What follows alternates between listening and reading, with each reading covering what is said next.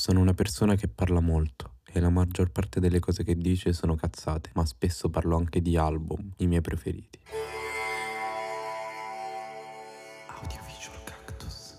Eccoci qui tornati nel nostro angoletto domenicale. La scorsa settimana abbiamo fatto una classifica dei miei film preferiti e mi è piaciuto molto e come sentite dalla voce rotta ho deciso di rompermi per fare un episodio come l'altra settimana, molto spontaneo. In più stavolta ho deciso di metterci questa musichetta zen sotto che sto sentendo anche io mentre registro e mi fa chillare tantissimo. Anzi sto per addormentarmi forse. Comunque, top 15 dei miei dischi preferiti. Non voglio far durare l'episodio un casino come l'altra volta, voglio tenermi sempre al di sotto dei 10 minuti, quindi procediamo. Partiamo dal quindicesimo posto. Abbiamo Daughter con If You Live, il loro primo disco. Questo disco ha influenzato la mia musica fin da 10 anni fa e il modo soffice in cui tutte quelle chitarre si appoggiano con chili di riverbero sulla voce dolcissima di Elena Torra ti porta in un universo triste ma mai troppo, quasi folk. Qualunque cosa abbiano fatto i Daughter, dal loro primo EP alla colonna sonora del videogioco Life is Strange, al più recente progetto di Elena Torra, solista, chiamato X-Ray, un break-up album coi controcoglioni. Tutta la loro musica suave, triste e apparentemente soffice in realtà mi fa semplicemente calmare, esattamente come sto adesso con questa musica zen sotto, solo con dei testi introspettivi che parlano dall'amore all'infanzia, che danno la ciliegina sulla torta a questo disco secondo me per tutti. Al quattordicesimo posto abbiamo un disco abbastanza recente, ovvero il primo disco di Billie Eilish,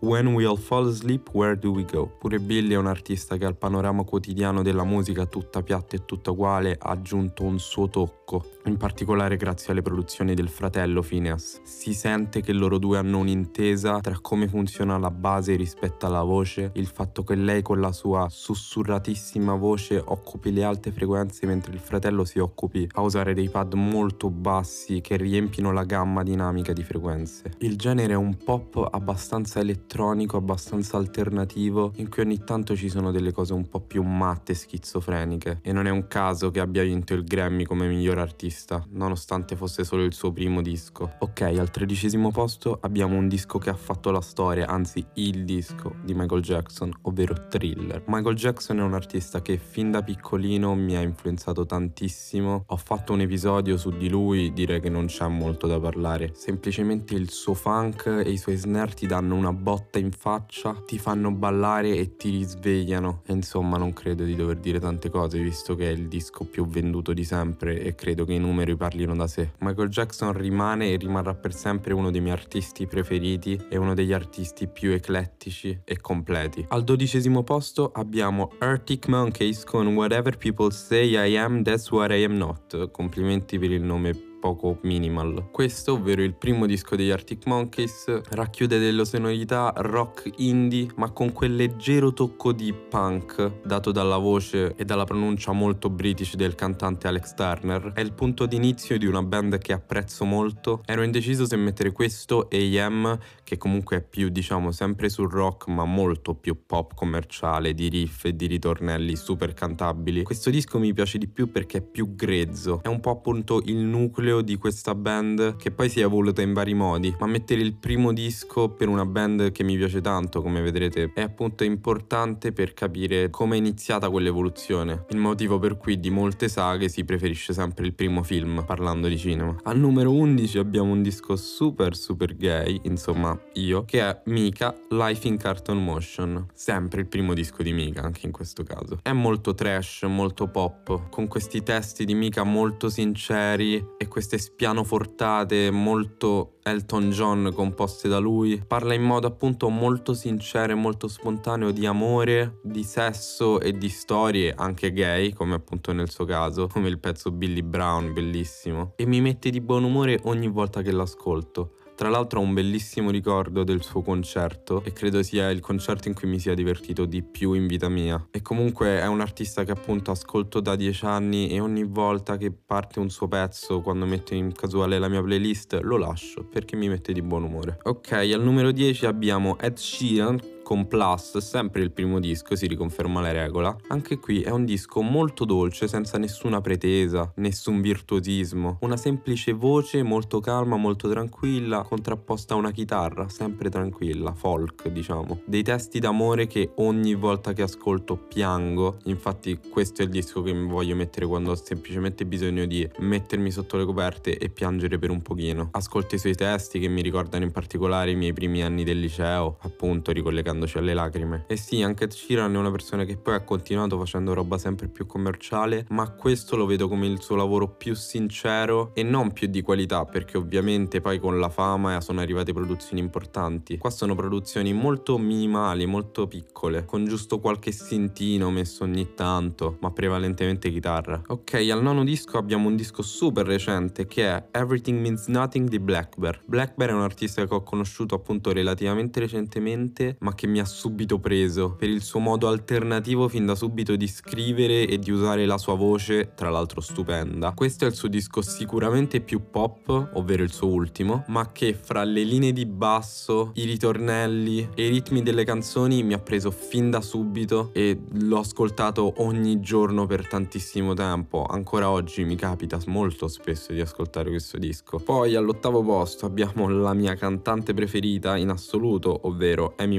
Winehouse con il suo primo disco, appunto Frank. Beh, che dire su Amy Winehouse, voglio dire, credo sia un po' dio delle cantanti femminili. Ha dato poco alla musica essendo morta abbastanza presto e soprattutto non ha tantissime influenze. Spesso diceva sì, io ascolto Frank Sinatra, basta, mi piace il jazz, mi piace quello. Eppure riusciva a scrivere questo jazz molto alla Julie London, per intenderci, in cui i testi dell'amore sono molto spudorati e le basi sono tutte stupende, sempre con accordi nuovi e tutte settime che io amo particolarmente. Musicisti di prima categoria, spesso molte trombe e cose del genere. E niente, è credo l'unico disco jazz post 2000 che valga la pena ascoltare, anche se sì, non possiamo considerarlo jazz perché effettivamente non è quello, però sicuramente è la cosa che ci si avvicina di più negli ultimi anni. Al settimo posto abbiamo Melanie Martinez con il suo ultimo disco, che è anche un film, ovvero K12. Anche Melanie è un'artista di quelle che mi ha aiutato tantissimo nella mia adolescenza, nel mio capire cosa volevo e capire come essere migliore con gli altri. E questo disco affronta con la metafora della scuola delle tematiche importantissime, che vanno dalla bulimia al bullismo, ai capi figli di puttana, ai primi amori, chi più ne ha più ne metta. Con molti pezzi di questo disco ho pianto, ogni volta che guardo il film lo faccio. E anche qui Melanie è un'artista che facendo comunque pop, abbastanza in modo indie, anzi dark pop la definirei, è riuscita a prendere una sua strada avendo un marchio, un tono che la identifica subito, con questa area molto bambinesca, anche nel film per esempio i toni pastello che contraddistinguono la sua estetica. E credo che sia il miglior visual album di sempre. Non lo so, forse un giorno farò la classifica anche di questi e sono indeciso fra K12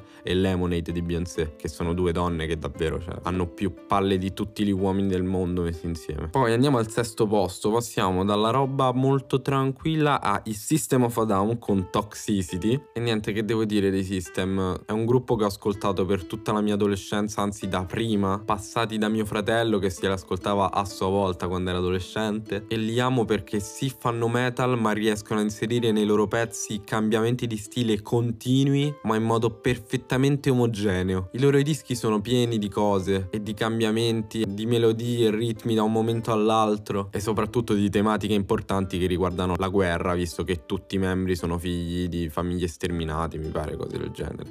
Sì, sì, sono molto professionale. E quindi leghiamoci al prossimo disco, sempre nu metal, ovvero Linkin Park con A Thousand Suns. Pure qui avrei messo Hybrid Theory perché effettivamente è il disco che mi piace di più loro però A Thousand Suns è un concept album che mi ha rivoluzionato il modo di vedere e di fare musica, sia il modo in cui tutte le tracce si collegano tra di loro, ma anche proprio un sound totalmente innovativo a differenza dei primi dischi, che sì hanno dato molto alla musica in quegli anni, tutti hanno iniziato a fare quel tipo di metal con un po' di elettronica, con gli scratch e anche il rap, ma Thousand Suns ha delle dinamiche che non possono essere accomunate a nessun genere, se non quello della musica elettronica, comunque molto molto generale. Sempre per parlare di elettronica andiamo al quarto posto con uno dei miei gruppi preferiti, ovvero i 21 Pilots con Blurryface. Pure qui dei 21 Pilots voglio lodare in particolare Vessel, Blurryface e Trench, ma Blurryface è sicuramente il loro disco che mi ha fatto cambiare di più la mente. Un disco pieno di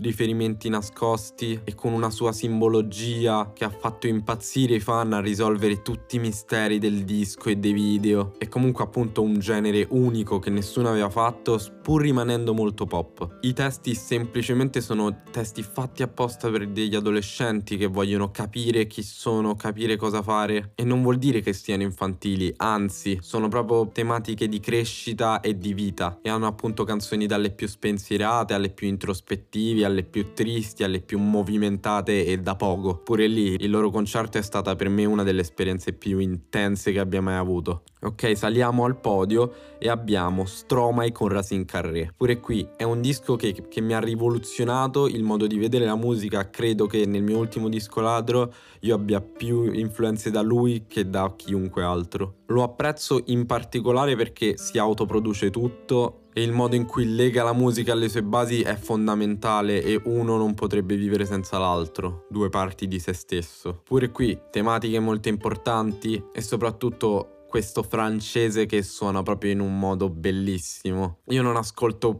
credo, quasi per niente musica francese. Nella mia playlist oltre lui avrò due o tre pezzi al massimo. Ma lui è davvero un cantante che non ha limiti geografici. Lo dovrebbero ascoltare in tutto il mondo e soprattutto mi dispiace che abbia smesso di fare musica da questo disco appunto che è di dieci anni fa più o meno. Anche se ha detto che tornerà con qualcosa. Oh, io spero, perché così avrò nuove cose da copiare e avrò ispirazione per il mio prossimo disco soprattutto. Poi al secondo posto voglio mettere quello che è il mio artista in assoluto preferito per quanto riguarda i testi soprattutto, ma anche per le musiche uniche nel loro genere ed è Caparezza. Ok, molto indeciso su cosa mettere perché quando penso al mio disco preferito di Caparezza vado in tilt perché non ci riesco perché penso ok, abbiamo Scapa, mi piacciono tutti i pezzi. Il sogno eretico è geniale geniale, Mosaica è bellissimo e Le dimensioni del mio caos è una storia unica e stupenda e perfetta. Quindi quale metto? Non lo so. Voglio un po' lasciare quattro dischi così in seconda posizione perché davvero li amo tutti troppo allo stesso modo e ho provato in questi giorni di risentirli per capire quale fosse il mio preferito, ma ogni volta che ne ascoltavo uno dicevo è questo, poi ascoltavo l'altro, è questo e poi l'altro ed era...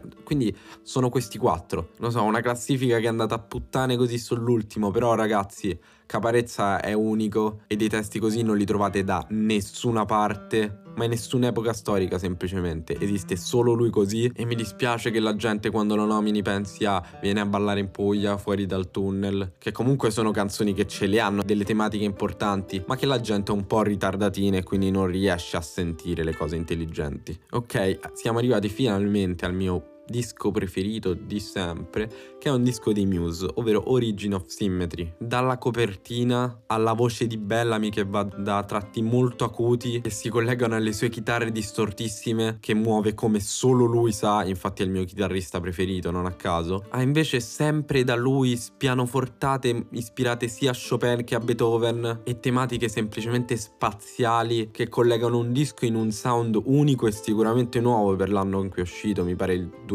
o il 2001 rendono questo disco il mio preferito semplicemente perché è l'unico disco che riesce davvero a catapultarmi in un altro universo. Io non potrei fare nient'altro mentre sento questo disco perché sarei completamente preso e completamente fatto. ok, bene, siamo stati qua abbastanza e um, è stato molto bello. All'inizio ero molto più calmo, sono andato scaldandomi con l'episodio. È stato carino mettere la musica, non so se la lascerò anche nelle recensioni dei film, per domenica prossima sicuramente uscirà un'altra classifica perché mi piace farlo e almeno mi prendo tempo per vedere altri film, per fare altri episodi e quindi dagli dei top la prossima spoilerino sarà una top sulle mie serie preferite. Quindi io vi ringrazio tantissimo come ogni volta di essere stati con me e noi ci vediamo, anzi ci sentiamo al prossimo episodio di Audiovisual Cactus.